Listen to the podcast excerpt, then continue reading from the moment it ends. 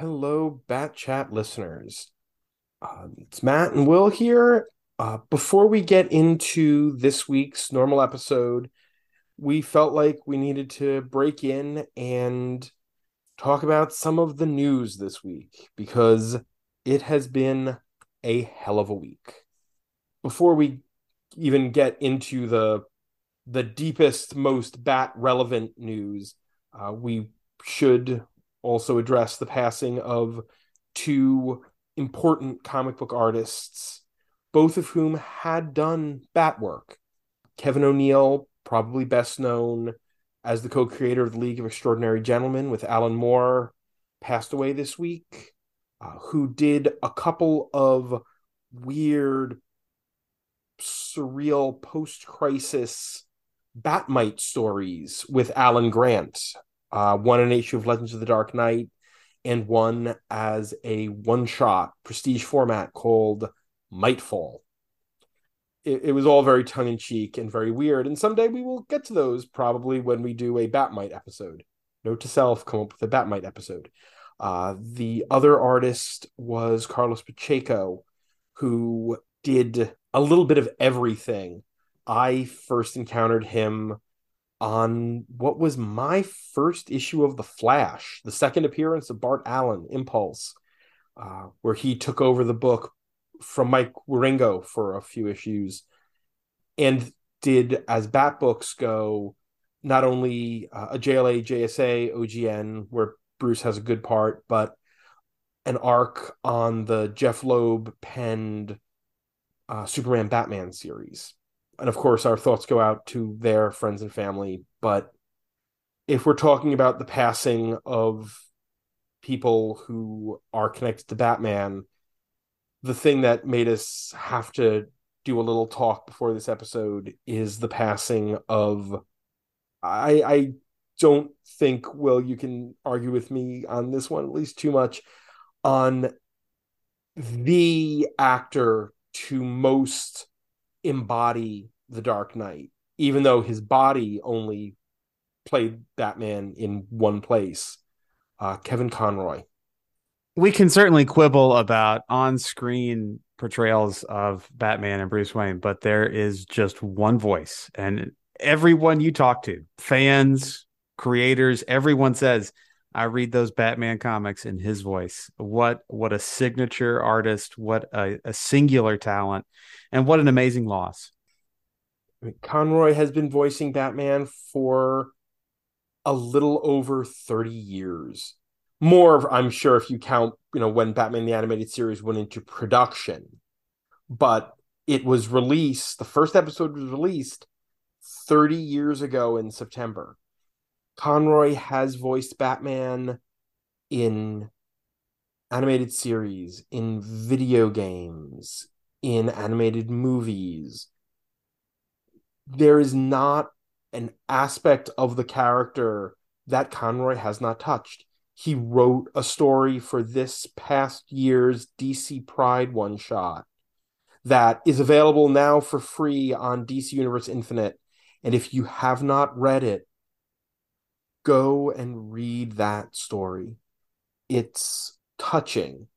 And he did play Bruce Wayne on screen in an episode of Batwoman from the first season. So there was one time where he got to physically embody Batman. Can you imagine what it must be like to have experienced the character for so long? I met Conroy once at uh, Wizard World Philly back before the dark times. It was probably 20, 2018 or 2019. I can't remember. I was there with friend of the show, Patreon backer, Dan Grote. And Dan and I had gotten online because I, I'm I usually don't pay for autographs, but for Kevin Conroy, it was like, no, nope, I will pay for that autograph. And I had my DVD of Mask of the Phantasm. And I watched him and he, you know, he he didn't take long because of everyone at that con, he had the biggest line. Of course. Of course. And I mean, and I mean, there were great. It was great. I mean, Phil LaMarr was there. Uh, the legends, Maurice LaMarche and Rob Paulsen, Pinky and the Brain, were there, set up next to each other. Uh, Dan and I got to you know sit around and talk to each of them like as a group for a good like 10, 15 minutes, and we had a great time. But you know, you only got like a minute or two with Conroy. But one thing I say, he took a little bit longer with the kids. I saw him, you know, really chat with them. And, you know, he was just very gracious when I talked to him, talked about how much, you know, his performance meant to me, how he is the Batman that I hear in my head. And he signed, you know, he signed the DVD, you know, Kevin Conroy, and then Batman underneath it. And at some point, when we, I think when we were online for Paulsen and LaMarche, you do hear, you know, the line just go quiet for a second. you hear, I am vengeance. I am the night. I am Batman. And the applause. Oh, God, the applause. He was a genuinely good person.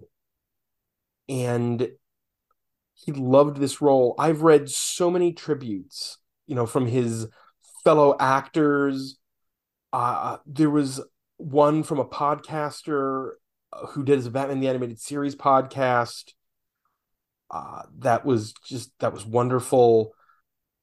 Nobody had a bad thing to say about Kevin Conroy, and that's that's rare in Hollywood. Let's be fair, that's real rare. That was one of the thoughts that that that really has been bouncing around my brain, trying to think of what I was going to say today. I experienced this most through my Star Trek fandom, but William Shatner is a confirmed asshole, especially on Twitter, and his fellow castmates uh, have said that for years that he is an irredeemable ass, and yet he's still kicking around. James Doohan, Leonard Nimoy, DeForest Kelley, all people for one degree or another who were g- genuinely nice people. I, I personally consider James Doohan to be a hero uh, for what he did during World War II. Nichelle uh, Nichols Absolutely. Thank you for that important uh, omission. And yet Shatner is the one who is still standing and still being an irredeemable asshole. Conroy is another guy, uh, like all the creators that we've talked about and eulogized on this show, who just nobody had anything bad to say about. And uh, it's it's truly sad when you lose someone who is a good person, who was kind and decent to everyone in their public life. And yet we'll keep doing these problematic creator watches because those guys still kicking around. We will be doing a Kevin Conroy spotlight for our Patreon bonus episode this month. This is not me pitching like, "Hey, this great guy died. Join us on Patreon to hear us talk more about him." Uh, I'm sure our Patreon backers will understand. They will get to listen to that first, but at some point in the new year, at a time of appropriate tribute, I think we will also drop that wide because he's Kevin Conroy and he deserves as much praise and as much talk about the work he did on Batman as anyone can. I mean, you think about it, and it's not just that he voiced Batman. When you look at other projects, uh, I was just saying a Will off air, and for that episode, in an episode of The Batman, he voiced John Grayson, Dick Grayson's father. In an episode of Brave and the Bold, he was the Phantom Stranger. And in another episode, he was the Batman of Zur-En-Arrh, the, the original one, not the psychotic alternate personality, the alien one. But it's just, it's fascinating that he wasn't a voice actor before Batman. This was what got him to be a voice actor. And he is associated with Batman. He is associated with Batman probably more than anyone outside of Bob Kane and Bill Finger. And Gotham is quieter tonight. Rest in peace, Kevin Conroy. Your work as the Dark Knight will be missed. And now on to our normal silliness. Uh, I I do think it's nice that this week we happened to do an episode, an issue of Batman Adventures with an animated series set story. It was a coincidence, but hey, you can't escape that version of Batman, and you can't escape the man who defined it.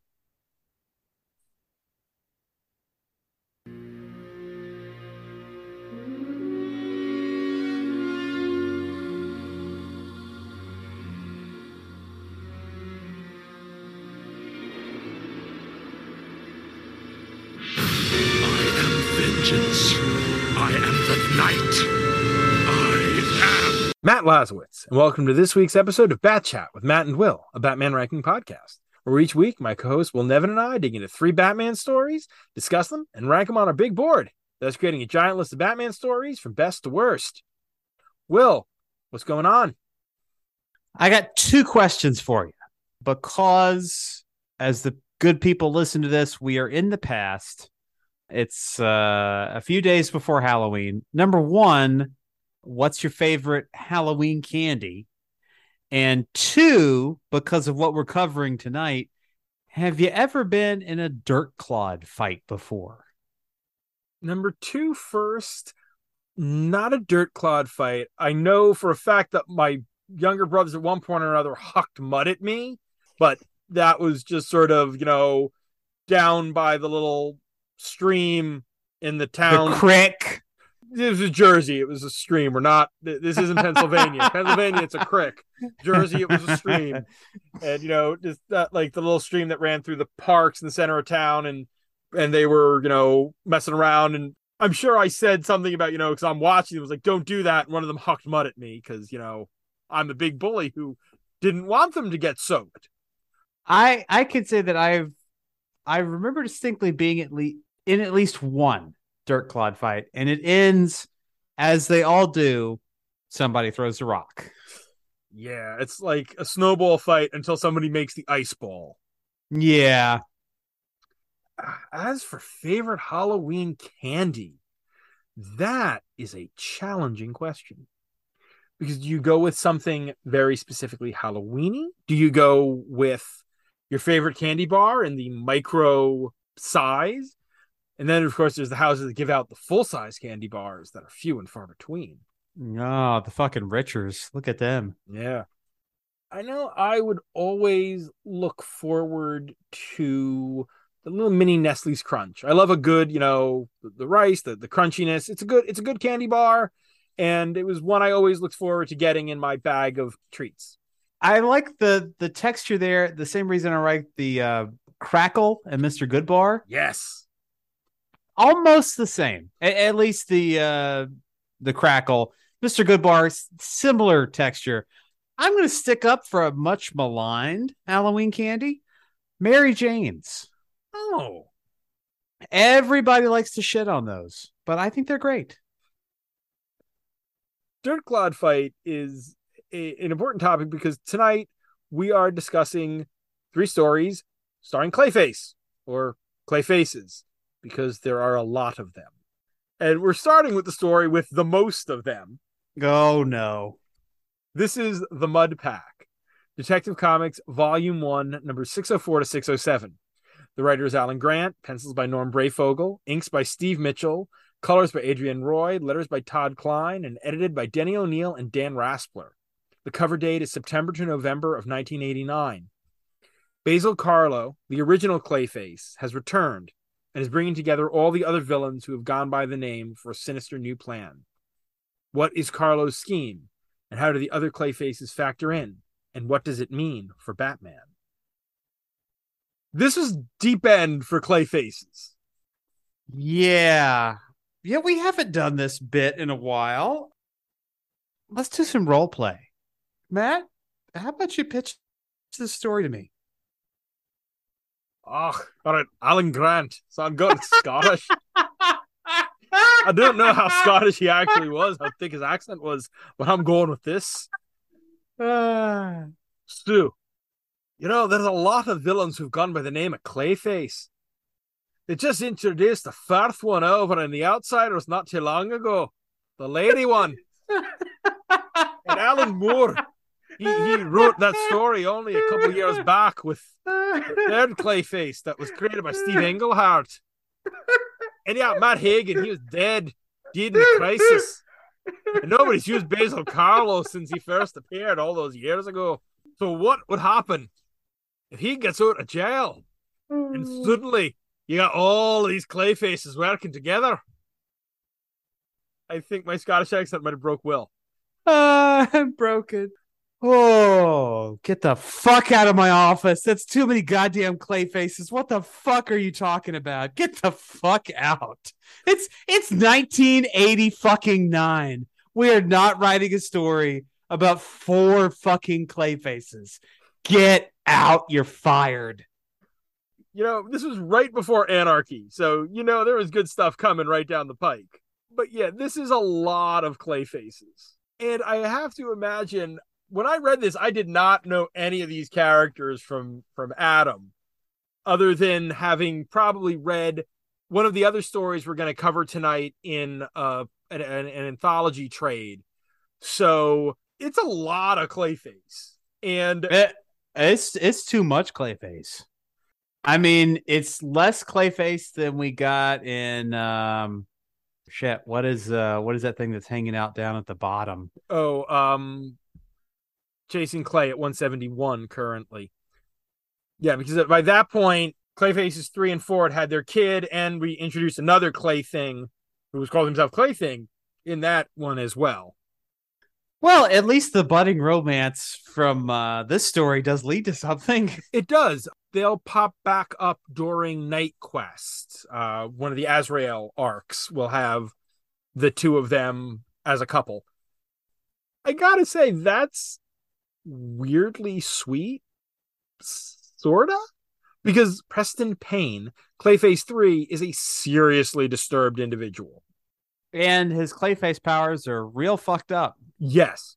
Most of these clay faces have not appeared since well before the new 52. And since the new 52, it's really only been Basil Karlo with all the clayface powers. They've sort of moved away from there being, you know, seven clay faces.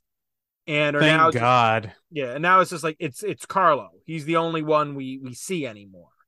And it's interesting because when you look at Batman the animated series, they took the name Matt Hagen and the powers of Matt Hagen, but gave the actor stuff, which was Karlo's shtick. So it was sort of a hybridized Clayface there. And uh I'm sure we're going to talk about this tonight, but that that's the clay face you need moving forward. That like that's the one that makes the most sense. It's the one that's got the most pathos. It's the one where you can kind of sympathize with him. It's the, the one where you can go places with the character. No offense, question mark, to any of these stories, but Feet of Clay is leaps and bounds better than what we're reading tonight. Yeah. Oh, it definitely is. And because Karlo, Karlo in this is he's a fun character because he's such a ham. He is this stereotypical actor.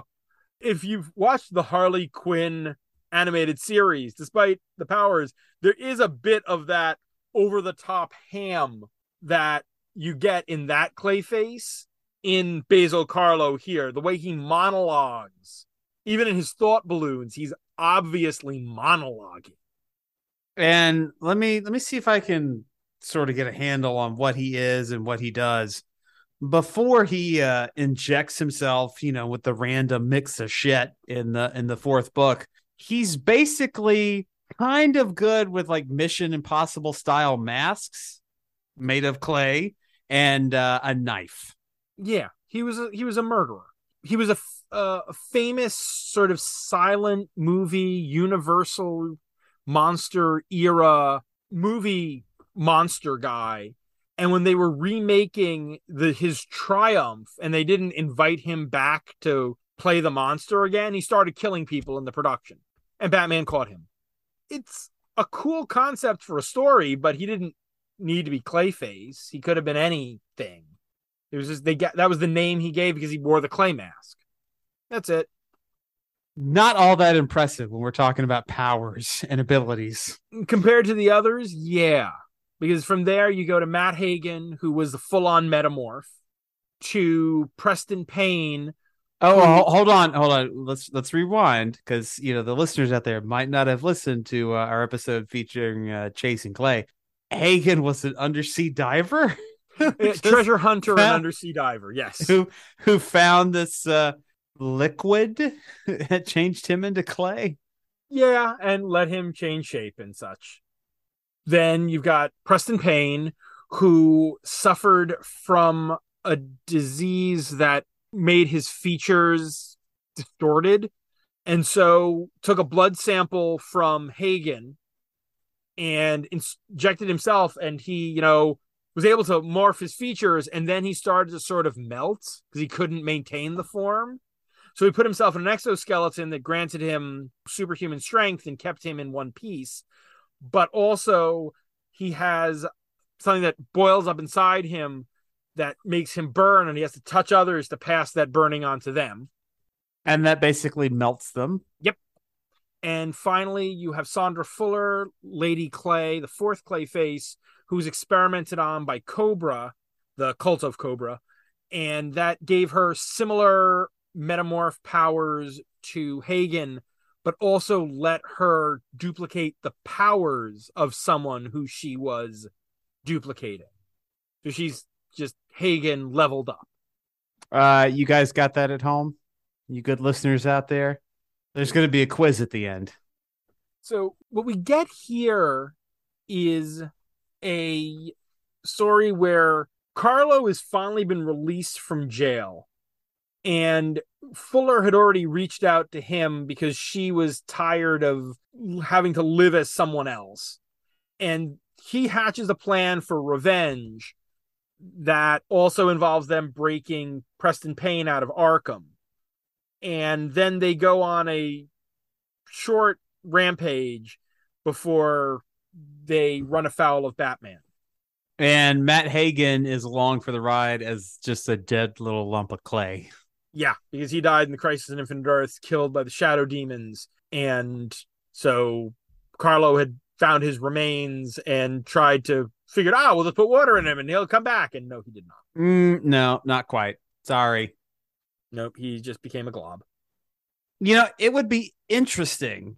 I know that there is there is this podcast out there. Uh, I think it's called Battle of the Atom. Totally separate, distinct concept. We got nothing to do with them. But I'd like to hear them discuss the differences between Mystique and uh, Lady Clayface here, because that feels very much like a Mystique story. Like I am tired of being other people. I just want to be me. I want to be accepted for being me. But again, Battle of the Atom, totally separate. It gives her a degree of pathos. I haven't read a ton of The Outsiders. It's it's one of my gaps, so it's something we're going to get to someday, and I look forward to reading because I think I've found all the issues in dollar bins at this point. And so I haven't read the first story where she is introduced, so I don't know how she was presented in that story. But here it's like, oh, I kind of sympathize with that. You're a shapeshifter, but you don't want to have to shapeshift. You want to be able to just be you. But you don't feel any kind of sympathy for Karlo because he's a raving homicidal maniac. And I mean, you feel a degree of sympathy for Payne because he's so, so broken, but he's also almost stereotypically crazy. Yeah, once you start killing people, it's uh it's hard to maintain that sympathy. Yeah, and the whole, you know, like, oh, he talks to a mannequin and he flies into these rages. He's a strange character. And again, he's had story, you know, he was created by Steve Englehart at the end of his run with Marshall Rogers, one of the legendary Batman runs. And then he was in a, a short by Alan Moore in an annual that is you know, well regarded. So he has this pedigree, but here it's just sort of like, oh boy. I will say it's certainly a pretty story. That it is. Again, you know, Norm Breyfogle he draws some great art. I mean, the the way he does the the metamorphosis for you know Lady Clay as she's changing forms is great. There's one panel where she is taken the identity of Batman and she's swinging in, and he's got this maniacal smile on his face, and it's like, oh, oh, that's not Batman. That can't be Batman. Batman doesn't smile like that. Uh Batman only smiles when he's riding uh riding the Venom train. The cover to part three is striking. That's the the part that I remember seeing that at a comic shop because this would have come out like right before I started reading comics. Like these were a couple literally like three or four months before I bought my first issue of Detective. And I remember seeing it as a back issue and needing to know what this spectral Jason Todd reaching out from the grave to Batman was all about. It is a good looking cover. And uh it's a good logo too. Yeah. This was a good hero for Detective. There are a lot of good ideas in this story. I mean, I like Sandra, you know, wanting that acceptance. I like Basil Karlo's crazy plan for revenge. And I like him I like the the ham supervillain actor there. But I think it's a lot in these four issues. And bringing in Looker of the Outsiders because she was Lady Clay's nemesis, we don't get that much time with her. And you don't get a lot of explanation to who she is other than, oh, she's the psychic who was a member of the Outsiders. And you get a little taste of her dialogue. It's like everything's uh darling, whatnot. Yeah, a lot of drop G's in the middle of the word in the middle of her sentences, you know, words that tra- you know have that abbreviated sound. I, Feels like there should be a sugar in there somewhere. yeah, I uh, talking about story elements that you like. You you, you mentioned Jason Todd. I like Batman being both plagued by the clay Jason Todd, and then also knowing, okay, yeah, this is not really Jason Todd here, right. And then but it, uh, but it's still really fucking with me. right, yes, that was the great. He's like, I know this isn't Jason, but having to punch Jason still is fucking awful. We do we wind up doing this a bunch, and I often try not to, but I think here, what would have fixed this story for you? Would it have been one less Clayface? Would it have been really focusing on Karlo and having him individually encountering the other Clayfaces so it wasn't this big elaborate thing? It's hard to say. I mean, the, the thought the thought I had the most while reading this story, PR crisis management. If you're explaining, you're losing. In this story, if you're trying to set out and define all of these different clay faces, and this is the same problem we saw with 550. 550 was just basically exposition about all these clay faces. I think you just you can't do this story in the modern era. You just you have to do what we've done now is just accept that your modern clayface is one clayface and it's some kind of amalgamation of a lot of these ideas and characters. You know, this is certainly not the worst thing we've read, but it is so clunky, it's so unwieldy. I think you got to change this one at the like the at the idea stage, the inception. And maybe it is just focusing on Basil. Maybe we start with Basil in almost what the animated series would do. You just give the actor the clayface powers at the beginning of the story and let him go from there. At some point, we're gonna have we'll get to the rebirth James Tynion written annual that redefines Karlo and we'll see how it feels where they give where basically it is yeah karlo just has clayface powers out of the out of the gate i like him as a character i like that that initial story but i think we've now associate clayface with shapeshifting and all of that so him showing up as just a dude with a knife does seem underwhelming And he's gone until No Man's Land. He pops up again the next time in No Man's Land. So he's gone for another decade.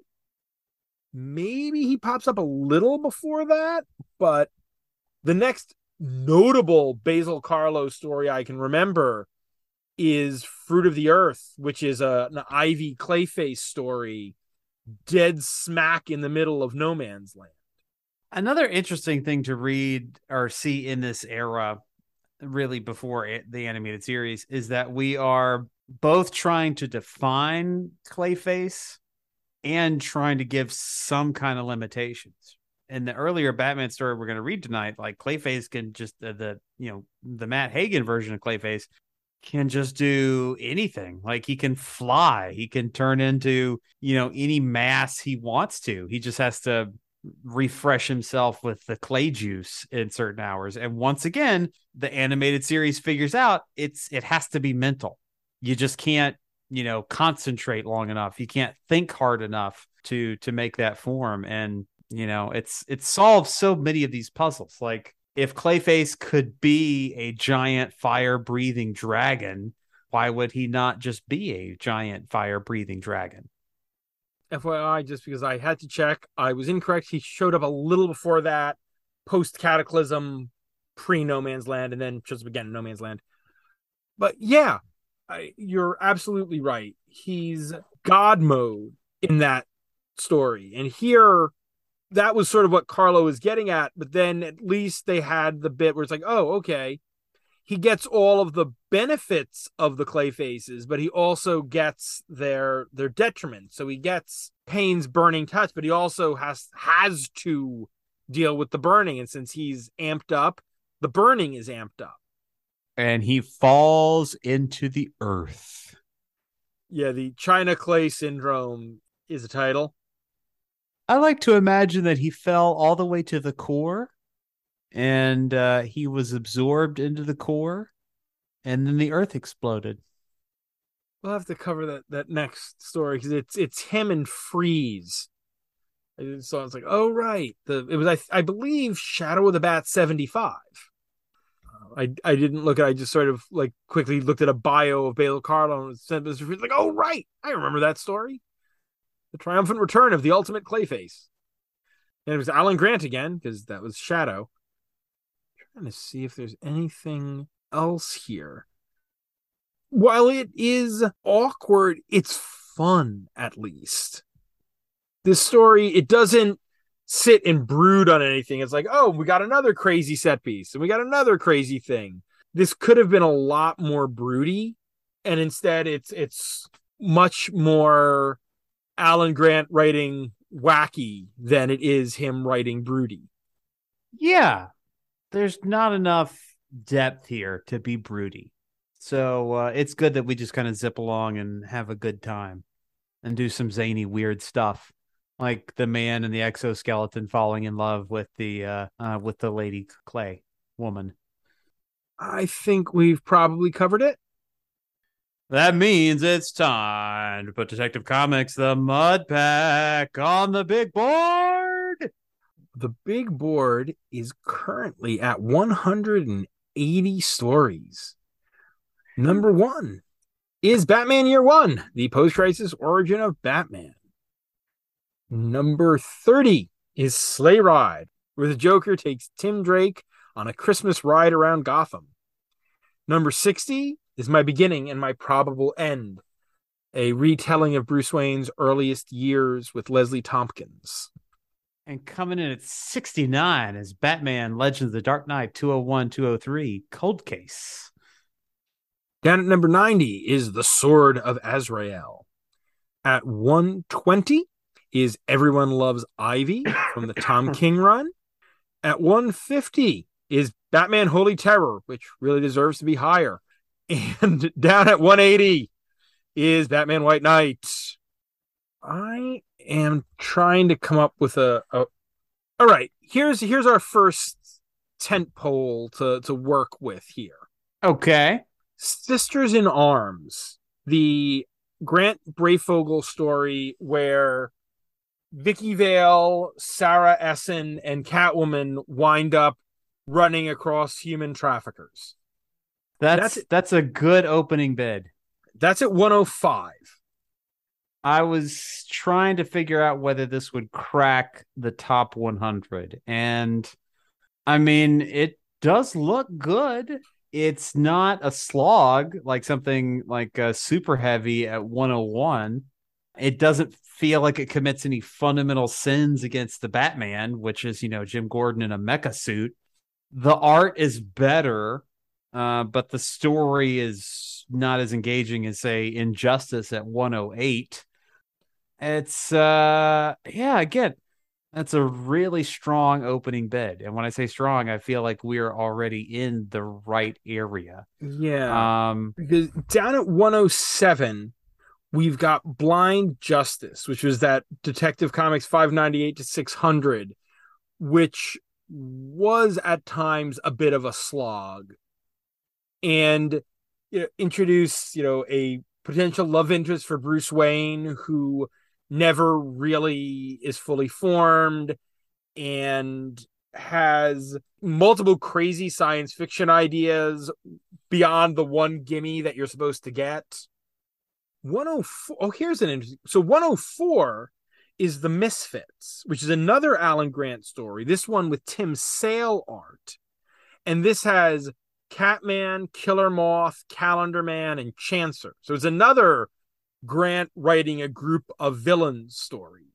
That's one that falls apart in the last part. Not terrible, not like completely apart, but has some problems with pacing because remember you don't get the moment where Batman escapes the death trap. You just sort of see the after effects, and you suddenly get this last like two page like oh here's the origin of Nimrod the Hunter and Chancer. That why did we need to spend the last two pages of this book doing that? you know you mentioned holy terror another thing we got to think about uh bumping up batman judge dredd at 102 i don't think we can put this story above that because that is just such bonkers weird fun Yeah, I agree. I think we're we're in an area because I mean I wouldn't even put it above uh 103 Brotherhood of the Fist with you know the monkey cult. The the the cult of monkey martial artists cuz that was big and unwieldy but a lot of fun and did not feel as overstuffed as this does. Did that story have a brass monkey Yes. Yes it did. There was a- brass monkey I'm thinking between the Misfits and Sisters in Arms. new You s- 105 New 105. sounds good to me All right. Nice little pocket of Alan Grant there. Our second story of the night is The Great Joker Clayface Feud. This is Batman Volume 1, number 159. The writer is Bill Finger, pencils by Sheldon Moldoff and Jim Rooney, inks by Charles Paris, colors by Helen Vesic, letters by Stan Starkman, and edited by Jack Schiff. The cover date is November of 1963. Matt Hagen has escaped jail and Clayface is on the loose again. But the press and the underworld are calling him Gotham's master criminal, and this has drawn the attention of the Joker, who wants to prove he's still king of Gotham crime. did you say as written by bill finger Yes, indeed. and what year again 63. man that is a long time to write batman That is an impressively long career. I mean, those, the Golden Age creators, they started working and they worked until they couldn't work no more. for nothing yeah, that too. This is a story that I first read in the greatest Joker stories ever told trade that came out around the time of 89, it, which is a fun, fun trade. I, I we've read other stories from that, and it's the other greatest Batman stories ever told that came out at the same time. Unsurprisingly, uh, like Five Way Revenge was in there, and there's other stories that we'll get to. You know, Laughing Fish is in there. The Joker's Utility Belt, which inspired an episode of Batman 66. You know, the first Joker story, the origin of the Joker, where you find out he's the Red Hood. That's also in that book. but this is very Silver Age. Oh, is it ever? The thing I always, you know, comes to mind when you read one of these stories, if you haven't picked up a Silver Age comic, Alexander, right? If you're listening to this and you haven't read something from this era, it's a totally different way of making comics. Every panel is exposition. It's I am doing this, and now I am doing this, and now we are going here, and now he is doing this, so I am doing this. Like these issues probably take it feels like twice as long to read and process half the material. I look at this, I took more notes on these 14 pages than I did on the last story, which granted we'll get to is is thin to begin with, but this is a lot of text. And I will say I'm shocked that it wasn't on the cover. The the splash page for this story has Clayface in the form of a gorilla lugging Batman and Joker. And this fits the Silver Age maxim that gorillas sell comics. I'm I'm gonna buy that. I would not argue. Batman fighting a gorilla, all about Batman fighting a gorilla. And again, if Matt Hagen can be a gorilla, be a gorilla. At one point in here, he turns into a giant flaming meteor. At, at what point have you, other than the the time limit, nothing should stop this guy? It's like Green Lantern. No. At least Green Lantern had the vulnerability to the color yellow and the 24 hour recharge. Here, he can do anything for 48 hours initially, and now it's less because he's using an artificial clayface formula. Goo. Yeah, it, eh, once you can create fire, once you can fly, and, again, turn into a gorilla. I think at one point he's also a griffin, which is a nice touch. Uh, he's a giant eagle, which we also see Sandra do in the previous story. And at one point, he's a mammoth. He turns into a woolly mammoth in the museum. Just again for fun. He is theoretically unstoppable. You just have to sort of wait until his powers run away. Yet somehow Batman is able to deck him at the end of the story. If you're able to change like that, you clearly have to be changing your internal organs. So you're you're just big old ball of mush. I don't know why punching him in the head is actually gonna do anything. Comic book science. Yeah, the story demanded it. I do really enjoy the way Finger writes Joker here. We do see that Joker has all along, even from this point, been that egotist that he's got to be king of all he surveils. And if he's not, if somebody else has a bigger rep than him, then it's go time because Joker is going to have to take them down a peg. Pay attention to me. Exactly. The ultimate villain. Yes. And I like that the two of them at points, you know, Clayface does a Joker crime as Joker, and Joker creates a crazy costume to mimic shape changing so he can prove that he can do a crime better than Clayface and is a Clayface crime. It's two giant egos screaming at each other. I'm going to have to uh, issue a correction here. Uh, Hagen does not turn into a griffin, uh, he turns into a winged sphinx. Ah. Apologies. I regret the error. This is also our first story that we've done with the golden slash early silver age Batwoman and Batgirl, isn't it? I do believe so. So yeah, this is your first time meeting Kathy Kane and Betty Kane. Yes. They Boy. are adorable. Yes, but they are very, very Silver Age. Oh, indeed, they are. Th- this is one of these moments where if your bride was on here, we would have had Abigail's feminist rant corner because not so much Batgirl, because she is obviously into Robin, but Robin is also obviously into her. But Kathy, Batwoman, it's very Lois Lane. Let me throw myself at Batman in the same way Lois throws herself at Superman. And even like, wouldn't it be better if we knew your secret identities too, Batman? Like Batman's kind of gives us like ooh girls cooties sort of vibe in a couple places when it comes to the way she throws herself at him. I, I will say though, the last panel where you have that, I like Batman being intimidated. Oh, ooh, ooh, my my utility belt is tingling. I don't know what to do. Whoa, okay. I also gotta say, Gotham, you know, giving Batwoman, you know, some accolades by naming a giant space rocket after her, which seemed like okay, we just needed we, we have a, a plot involving a rocket. How do we get them there?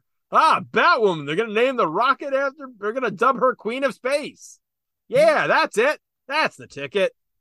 May or may not have been built with Nazi technology, but Uh-oh. there are friends. There are friends. It's okay. Hmm.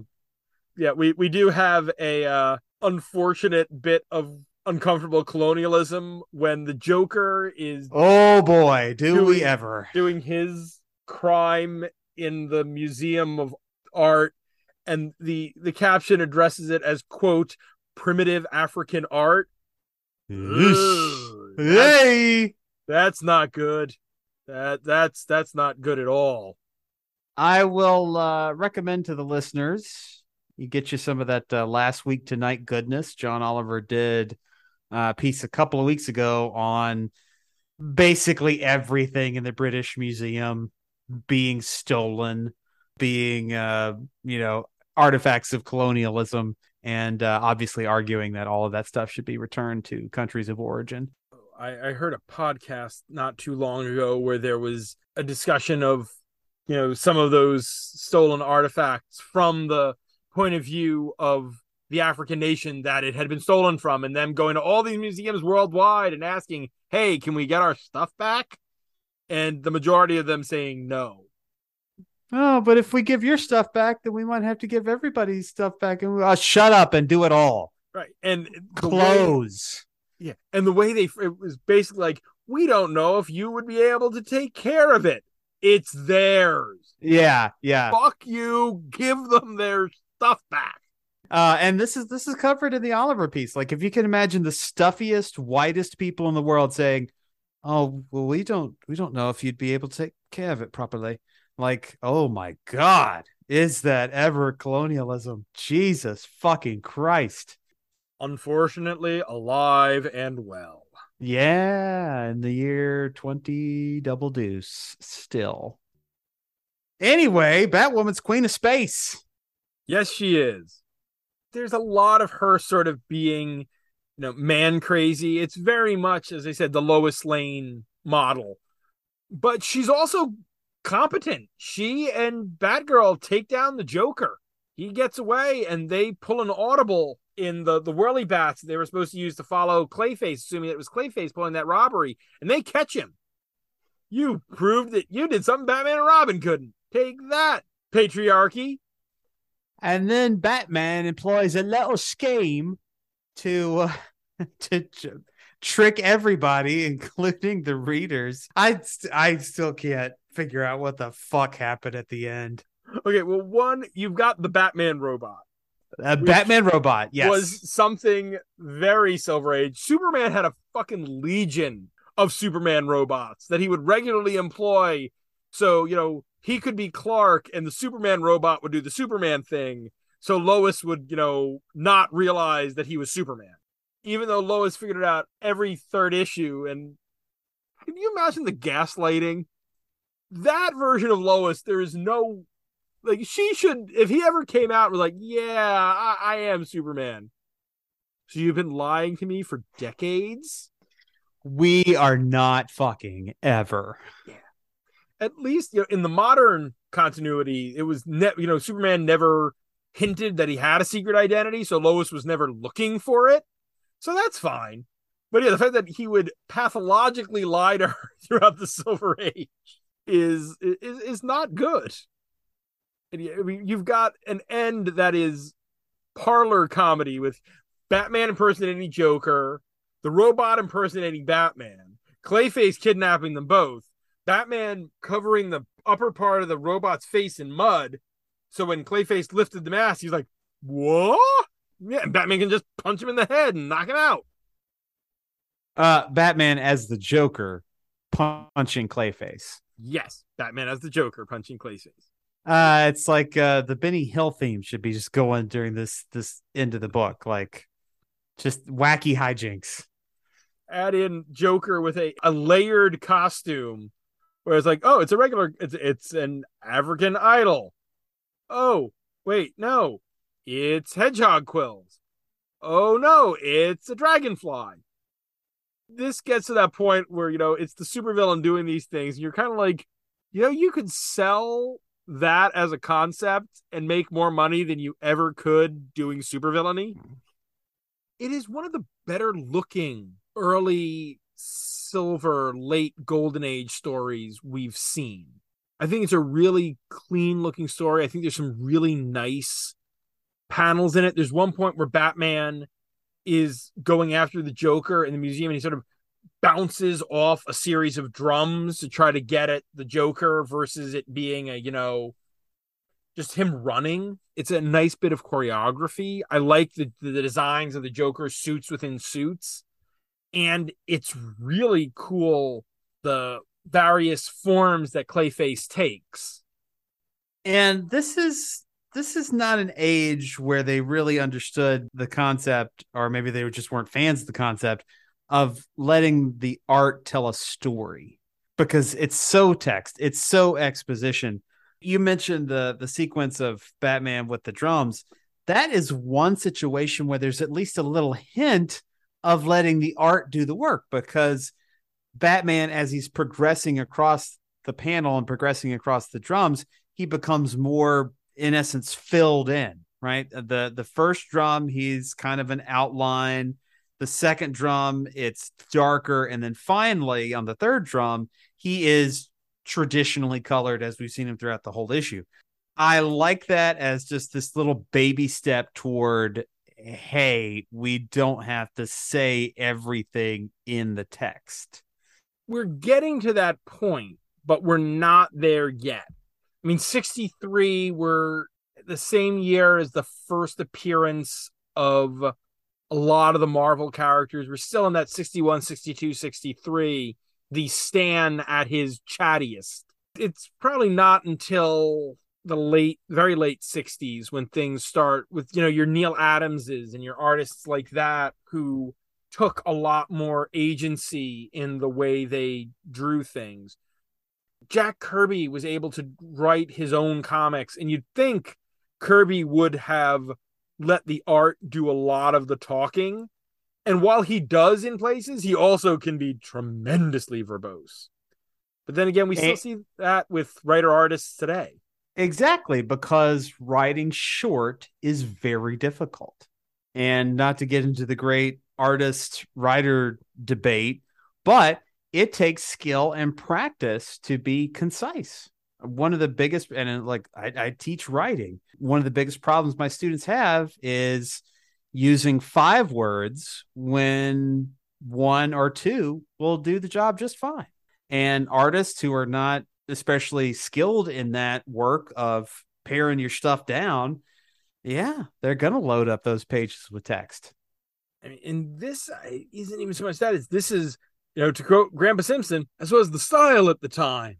Yeah, this was written for kids. This was written for you know we need to explain everything. And I think they underestimated how smart kids are because kids are smart.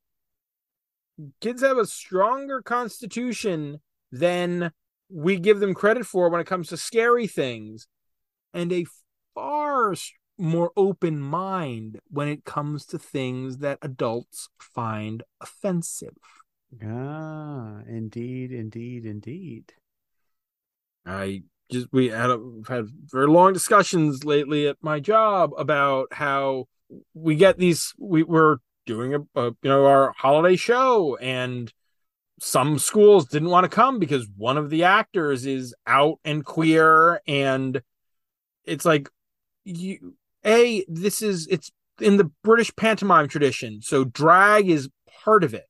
We've done these for decades and you've never been bothered by it, but the fact that as opposed to it being, you know, a dame performance, this sort of over the top, or it's a queer actor who does drag professionally, playing it straight, pardon the unintentional pun, that's offensive. Yeah. The kids coming to the mat would not have noticed, they would not have cared, but it's their stick up their ass parents. uh, you can't race bait anymore. In polite society, you can't gay bait. But god damn it, if we are not in a time where you can trans bait, and uh, it's fucking offensive. And I hope it passes really quickly. But a lot of people are going to be hurt in the meantime. But as we are getting onto modern social issues while discussing a comic from 60 years ago, Yeah. that has nothing to do with what we are currently mourning in our present society. I do believe that means it's time to Batman number 159 on the big board. While this does have that one panel that is very uncomfortable and not at all good, this is still less offensive than Superman's Secret Kingdom down at 162, where it was a whole lot of that across many, many panels as Superman takes over a small South American lost tribe. Uh, yeah. There's a reason why that's down at 162. Okay, so we've got Joker stories. Up at 141 is jo- Joker's Double Jeopardy. That's okay. This is Joker versus Clayface. That's Joker versus Two Face. I mean, I know this is definitely not better than 135. Luthor, you're driving me sane. No, really, just because Hagen is not as a character, he just doesn't play off of Joker the way that Luthor does. There's no there's no substance to Hagen here. He's got a whole bunch of powers, and that's cool, but there's no there's no interesting character under all those powers. I would say I enjoyed this more than I did 145, the Delta connection that Batman Swamp Thing team up in Brave and the Bold with Catwoman's appears this once and then goes away sister. Yep. So so we're now in between 135 and 145. Can't we do Holy Terror this one solid and not put one less thing above it for this one time? That's because the Holy Terror just needs to move. I mean, that's that's what it boils down to. I, I mean, I don't know how Holy Terror has wound up moving so much lower because Holy Terror should probably be very low triple, very high double digits. I mean, it's better than Digital Justice, and Digital Justice is at 127. Yeah, we we can't re-rank this episode. We can't re-rank. Ah, ah, we can't. But fine. we, we were gonna have to because I don't know how Holy Terror has wound up where it, it did. It's always tricky doing Silver Age stories within this list because they're almost intentionally fluff. They're almost intentionally trifles. So it's hard to place them in reference to things that aren't at all trifling. But this is what we signed up for. It is. 142 grounded the one off where batman bruce wayne fights batman terry mcginnis because batman is mind controlled like that more Yep. but i think this could go in between that and bouncing baby boy at 143 Yeah, I like that. Okay the great joker clayface feud our final story of the night is larceny my sweet this is batman adventures volume 1 number 8 The writers Kelly Puckett, pencils by Mike Parobeck, inks by Rick Burchett, colors by Rick Taylor, letters by Tim Harkins, and edited by Scott Peterson. Cover date is May of 93. A mysterious man is robbing banks, breaking into the buildings and safes with his bare hands. While investigating, reporter Summer Gleason meets an equally mysterious, handsome man. As Batman investigates the bank robber, he finds a connection between the two men. This is a really cool concept for a story that is drastically underwritten because of the style of the book it is in. I feel like there was enough material in this as an idea to generate either multiple issues of one of these sparsely written Batman Adventures comics or a more solidly written comic that is aimed at the more traditional teens 20s com age group of the 90s because i like a lot of what's going on here. Batman struggling with this bank robber summer gleason meeting this guy. There's a cool idea but none of it gets flushed out enough. No. And you have animated series clayface matt hagen you you have him wanting to be human. You have him wanting to live this normal life and to be just a guy who can go out on a date. And I think that that's a very powerful element here that is missing largely in the other stories. And then you also have Batman at the end having a moment of grace, saying, "Nope, the the guy you were looking for, you know, that that idea, that that romance, that picturesque thing you had in your brain, no, he wasn't here, right? He doesn't ruin the idea that Gleeson had in her mind. And you know, Batman didn't have to do that. It was it was a it was a, a nice gesture on his part. And yeah, as you said, this this is just a, a bit underwritten. This could be a longer arc that we could see in something like Detective. But it is what it is, what we have here. It's fascinating to me because I remember this issue clearly. And I remember all of the elements of it, but in my own head, there was more to it. Probably because I, you know, I I've read it a few times because the the early Batman adventures, that first volume was for many years when I, you know, had easy access to my entire collection, kind of my comfort food comic. The I've had a rough day, I just want to read something. Let me go back and read one of those Batman Adventures issues again because they were just so fun and so well done and so much in the spirit of Batman the Animated Series. I'll even tell you this issue came out the same day as the fourth part of Nightfall, where Croc and Bane fight in the sewers. Or at least if they I bought them the same time. I remember those buying those two comics the same day. Don't know what why. a uh, what a contrast there. Yeah, exactly. I mean, there's a moment also at the end where when you know Clayface in full Clayface form is fighting Batman, and Summer walks around the corner and sees him and screams. Her look of horror is one thing, but his look of agony that she screamed when she saw him is it's enough to allow Batman to stun him. But oh boy, you feel for Clayface there. The earliest Clayface stories in Batman the Animated Series, Feet of Clay and Mudslide, are really stories that give Clayface a lot of pathos. A little less so when you get later in the series, but here it's it's very much this Clayface who is a tragic monster. I don't think you could write the character any better than the animated series wrote him. No. No, I mean Tynion clearly took that Clayface as the inspiration for how he treated the character in uh, Detective. Very much in that struggling to be human again.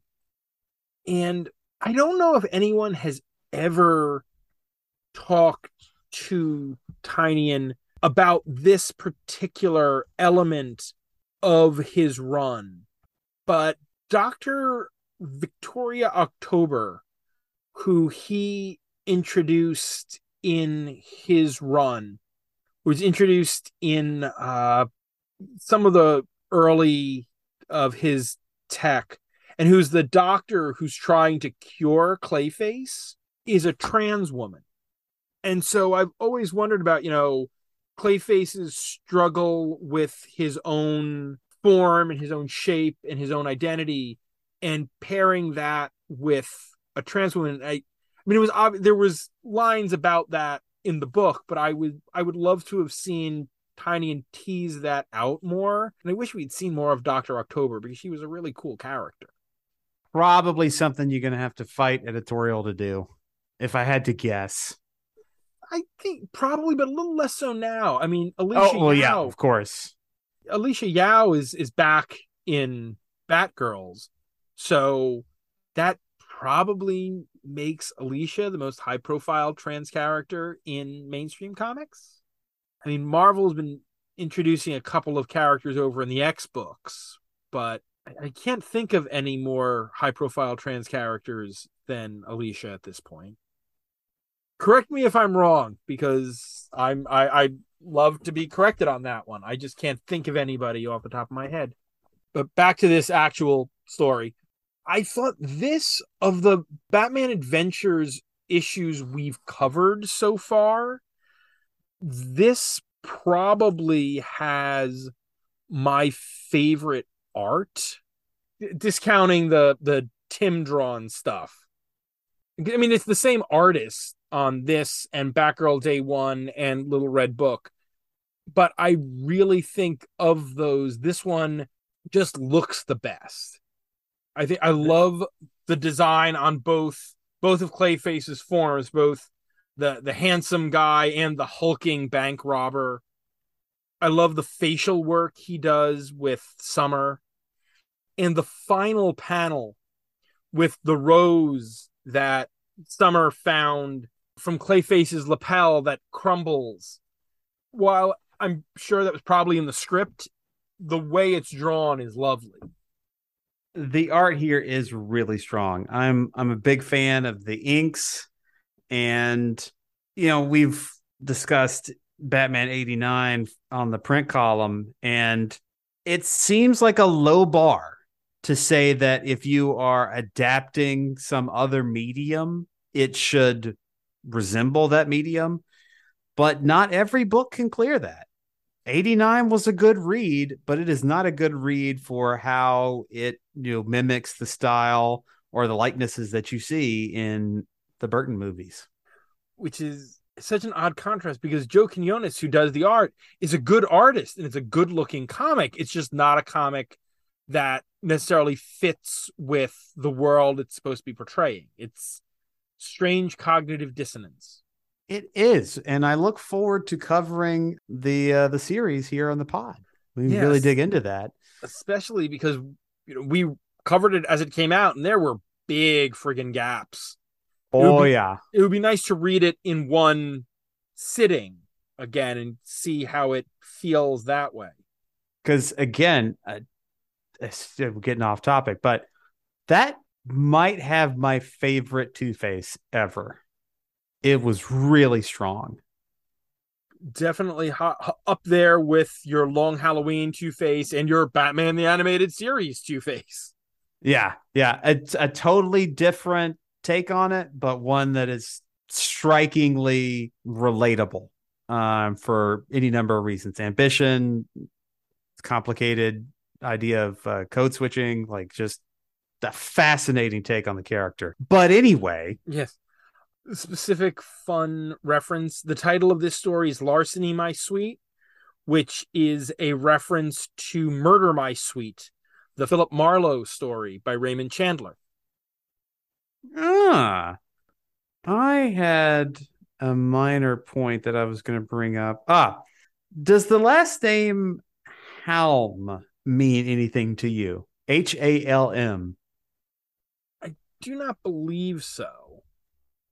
So I tried to do a Google search and didn't come up with anything, but it is very prominently on one of the nameplates in the bank. Uh, Seems like some type of Easter egg. Or it could just be a friend of the letterer. Uh, yeah. Often, if you can't find the reference somewhere else, it's probably the letterer's brother-in-law or something like that. Hey, that's my name. It got in the comic. Yeah. One final note I do like Mr. Invisible or the Invisible Man. His features aren't that defined. It's like Clayface just didn't put a whole lot of thought into him. Maybe on purpose or just he's just going to be a big guy and he's just going to smash stuff. Hagen's an actor. This he this character is he's an extra. He's not a character that was that had the presence. He's not a he's not a leading man as opposed to the the handsome one that he created that Summer ran into. Also, great touch on the cover. You might not have noticed it when you first saw it, but once you've read the story, you see the shadows and you see that the handsome guy on the cover is casting Shay- Clayface's shadow. It's a cool trick when you do it on the cover. It's fucking stupid when you do it in every other panel of your book. Sean Gordon Murphy. Got nothing more there. Matt, we're going to get big enough one day. We're going to have millions of listeners. We're going to invite Sean onto the show and we're just going to ambush him. We're going to be like, why are you so bad at what you do? Why are you terrible? Why did you subject us to so many issues? Why? Oh, anywho, I think that means it's time put the Batman Adventures number eight on the big board. All right. First bid Batgirl Day One, first comic appearance of Harley Quinn. Issue 12 of this series. Like this more. Uh, yeah, I'd say so. Where is that on the big board? 96. So right around the middle. Ah, I was staring right at it. Yeah, I think it's better than that.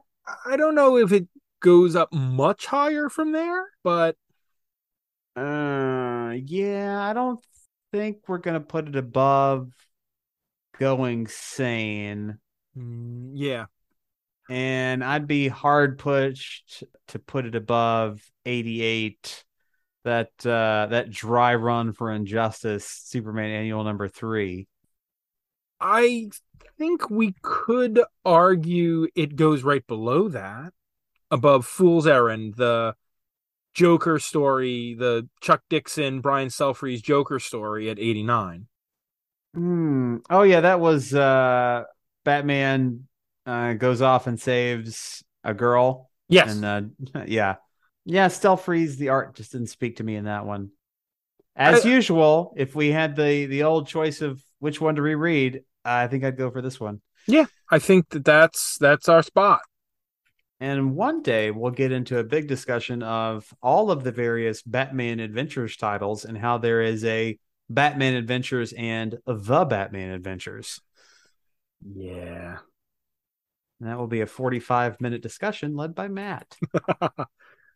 Naming conventions in comics. Gotta love it. and one day we got to get into uh, The Adventures Continue, which is the current series. Yes. Third volume just announced. You know what? Give give us give us more of that. Give us more Bat Scoob, and uh, I'll be a happy camper. That looks like it does it for tonight. Next week, it is our annual Thanksgiving all ages Batman episode. For the children. Well, I promise to cut back on my swears by at least 73%. We we'll, we'll try, and I don't think we're gonna do anything that will send me into a into a rage enough to get me swearing. Actually, I think we got another Batman Adventures next week. Gonna be fun. You know it's bad when uh, when Matt swears. You've you've really screwed up. Rage. So we'd like to thank our Patreon backers: Dan Grote, June, conduit of outdated joke names, Jen, come on. Josh Wheel, Mrs. Abigail Hartbaum. Asimov Fangirl, Tony Thornley, Sam Hopper, John Wickham, Robert Secundus, Bobby two bucks. Tim Rooney, Giorgio Saragioli, and Kyle Still for their support. You can follow the podcast on Twitter at Batchat Comics, and the show's available on Apple Podcasts, Google Podcasts, Stitcher, Spotify, Amazon Music slash Audible, and at comicsxf.com, where new episodes drop every Thursday. You can support the show on Patreon, where you can get shoutouts, bonus content, pick a story, and even come on the show. If you want to hear more of my ramblings, mostly about the three C's comics, cinema, and cats, you can follow me on Twitter at MattLaz1013. And I'm at Will Nevin. I'm also out of here. Good night, Huntsville. And be sure to visit ComicsXF at comicsxf.com or at ComicsXF on Twitter for our weekly Friday Bat Chat roundup of new Bat books. For my other show, WMQ&A, where my longtime best friend Dan Grote and I interview comic creators, retailers, publishers, journalists, and other related tradespeople, as well as all the other stuff Will and I are writing. And stay safe out there, folks. Gotham is not a place to be after dark.